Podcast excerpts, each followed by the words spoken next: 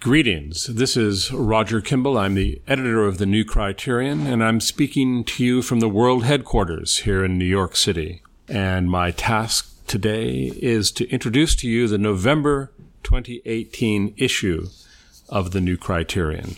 We have a number of terrific things in store for you. Part two of a long essay by John Ellis on Kafka a terrific piece by Dominic Green on the novels of Saul Bellow, a really astonishing piece, an astonishing piece of writing by Nigel Spivey on Rome, the city of Rome, and a terrific essay by the English critic Paul Dean about the question of whether Shakespeare was Catholic. I'd also like to mention an extremely interesting piece by the English critic David Pryce-Jones about the Israeli War of 1967. He was there, he reported on it, and he's here to tell you all about it. I'd also like to read you my notes and comments from this issue. They're called The Battle of Harvard Yard.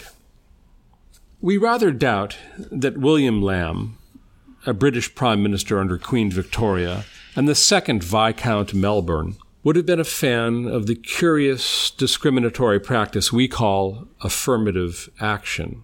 But his fondness for the most noble order of the Garter, the honor founded by Edward III in 1348, has at least one thing in common with that egalitarian impulse.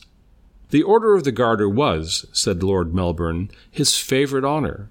And why?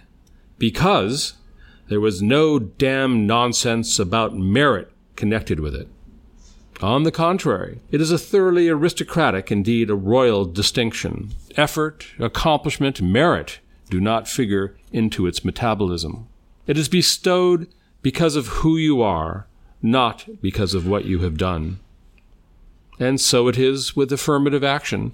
It operates on behalf of certain people because of who they are, of what group identity boxes they may check, not because of what they have done.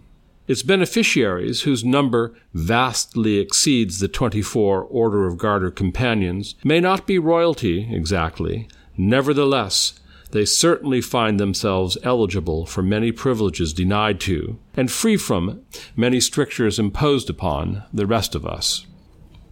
A case in point is Harvard, by which we mean not only the super rich, politically correct global enterprise headquartered in Cambridge, Massachusetts, but also Harvard in scare quotes, the elite cultural leviathan writ large, including not only the Ivy League, but also the whole progressive cultural apparatus responsible for that Gramscian long march through the institutions, whose mission since the 1960s has been to transform American politics by first usurping its educational and cultural institutions. Harvard is back in the news these days as Students for Fair Admissions versus Harvard makes its way through the federal court. First brought in 2014, the case in which plaintiffs argue that Harvard violated the civil rights of Asian Americans, has been making national headlines. This is not because it reveals anything new. It has long been obvious, if unstated in polite, that is, progressive company, that Harvard, like all elite American educational institutions, discriminates against Asian Americans, just as it once discriminated against Jews. The Harvard class of 2022 had 43,000 applicants for just over 2,000 places. Had admission been granted solely on academic and extracurricular accomplishment, you would see far fewer white, Hispanic, and black faces in the class of 2022. Everyone knows, even if they are reluctant to say, that this is true. Exactly how does Harvard determine who gets the magic key to worldly success, or at least the first tier in snob appeal? We recall the story of a first date on which the eager, overeager male asked, So, where did you go to Harvard? I mean, college. We are happy to report that there was not a second date. Hitherto, the Harvard admissions formula has been something of a trade secret, akin to, said one judge, the recipe for Coca Cola.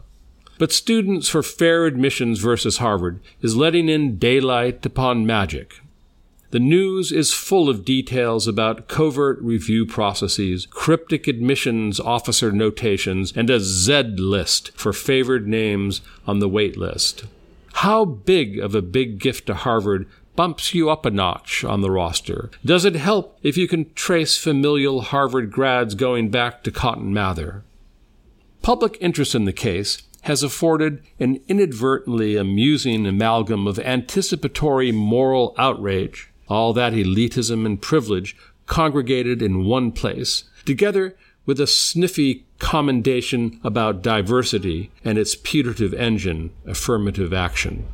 Bret Stephens, writing in the New York Times, was of two minds about affirmative action, but he got it exactly right, we think, when he concluded that, quote, the goal of achieving a desired racial composition on campus depends on Wizard of Oz like schemes of dissembling and doublethink. The core problem with every noble lie is that it can only be concealed by an additional lie, then another.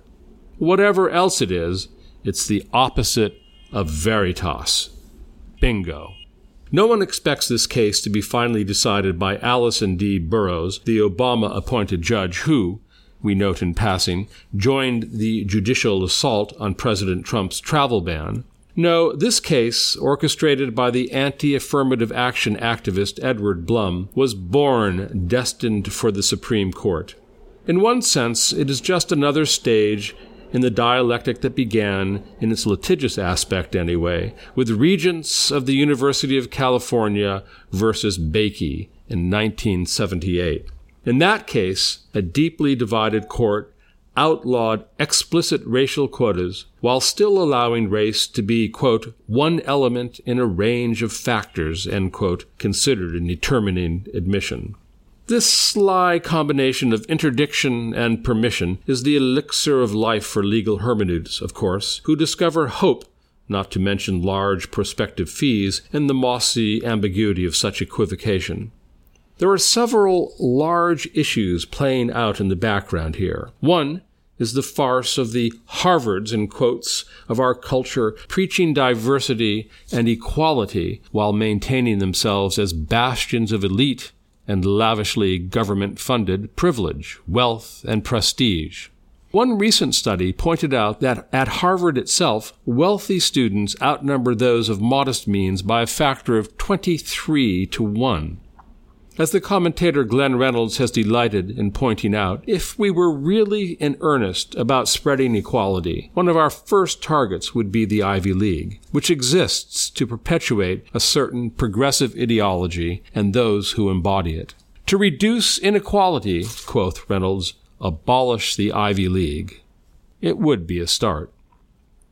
Another issue is the shibboleth, the unholy grail of diversity. We have often had occasion to point out in these pages that the ideology of diversity on college campuses is everywhere declaimed and enforced because it is such an effective means of imposing intellectual and moral conformity on any contentious issue. Diversity really means enforced homogeneity, beginning with conformity about large scale political attitudes and wending its way down to the surreal gutter of one's attitudes toward fashion, diet, and the environment. What sorts of Halloween costumes are appropriate, for example, or one's feelings about fossil fuels and windmills. At issue is not just the sclerotic conformity that the demand for diversity encourages, however. There is also the deeper issue of whether the announced goal of diversity is all it is cracked up to be. Diversity is proffered on a golden paten of platitudes as a supreme educational desideratum. But why? On whose authority? If diversity, supposing it could be instituted, is a good thing, what about the claims of a common culture and a common tradition? Do not those values also have a claim on our allegiance?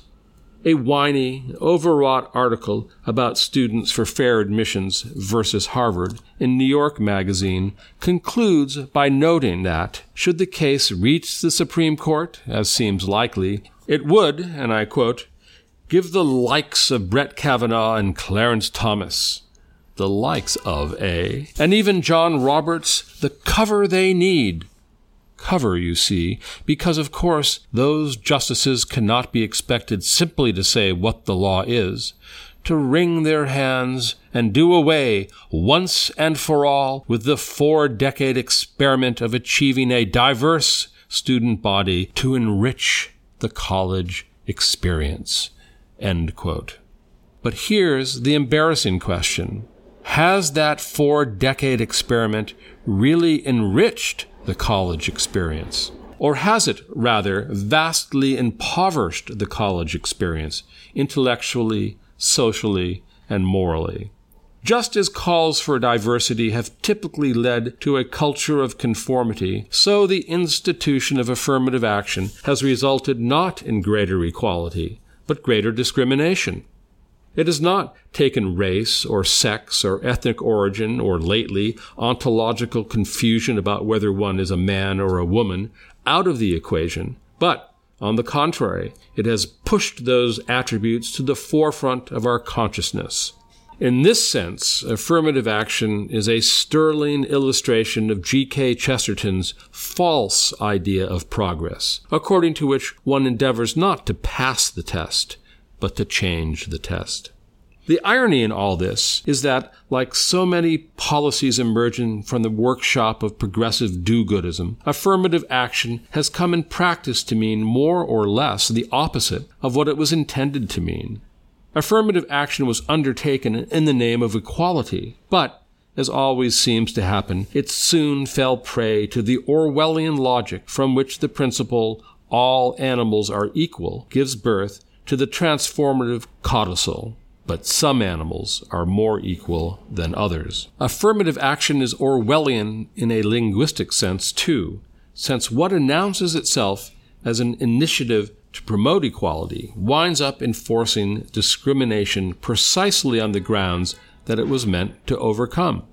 Thus, we are treated to the delicious, if alarming, contradiction of college applications that declare their commitment to evaluating candidates without regard to race, gender, religion, ethnicity, or national origin on page one, and then helpfully inform you on page two that it is to your advantage to mention if you belong to any of the following designated victim groups. Among other things, a commitment to affirmative action seems to dull one's discernment of contradiction. The whole history of affirmative action is instinct with that irony. The original effort to redress legitimate grievances, grievances embodied, for example, in the discriminatory practices of Jim Crow, has mutated into new forms of discrimination. In 1941, Franklin Roosevelt established the Fair Employment Practices Committee because blacks were openly banned from war factory jobs. But what began as a presidential executive order in 1961 directing government contractors to take affirmative action to assure that people be hired without regard for sex, race, creed, color, etc., has resulted in the creation of a vast bureaucracy dedicated to discovering, hiring, and advancing people chiefly on the basis of those qualities. Up is down, in is out, without regard comes to mean with regard for nothing else.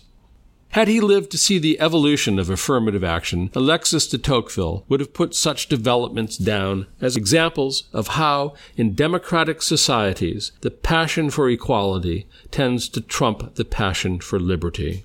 The fact that the effort to enforce equality often results in egregious inequalities he would have understood to be part of the soft despotism that extends its arms over society as a whole. It covers its surface with a network of small, complicated, painstaking, uniform rules through which the most original minds and the most vigorous souls cannot clear a way to surpass the crowd.